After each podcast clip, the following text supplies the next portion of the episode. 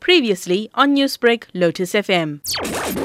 During her testimony today at the High Court here in Johannesburg, Ndlovu told the court that on the night that uh, her niece actually died, she was actually staying with her at her house. And uh, around midnight, she actually heard her, you know, uh, screaming out for help and coughing quite loudly. So she said when she then rushed into her bedroom, she found her lying on the floor, uh, saying that, you know, she was in severe pain and that she really needed to go to the hospital.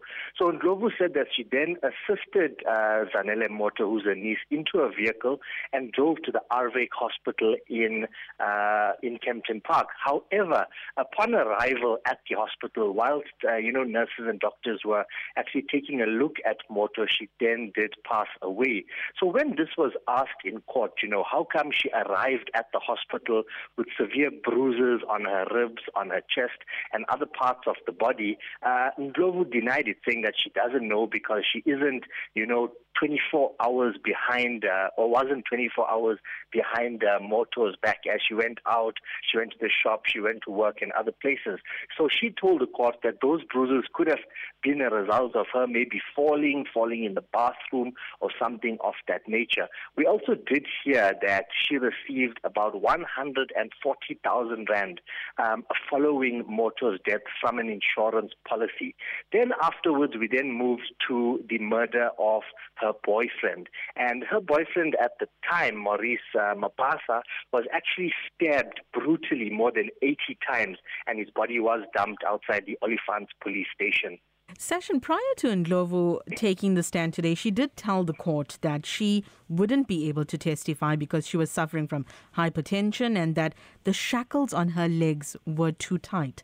What was the court's response to this?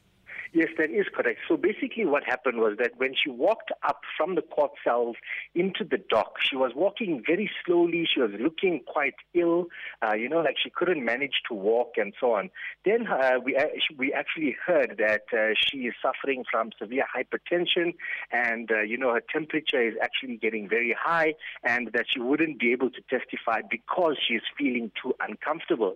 However, the presiding judge then went on to state that you know there were too many delays in this case as it's been happening for more than three years, and that, uh, you know, she has to get something done um, so that we can continue with the trial. So the judge then ordered court orderlies to loosen up uh, the shackles on her legs and give her some time before she could testify.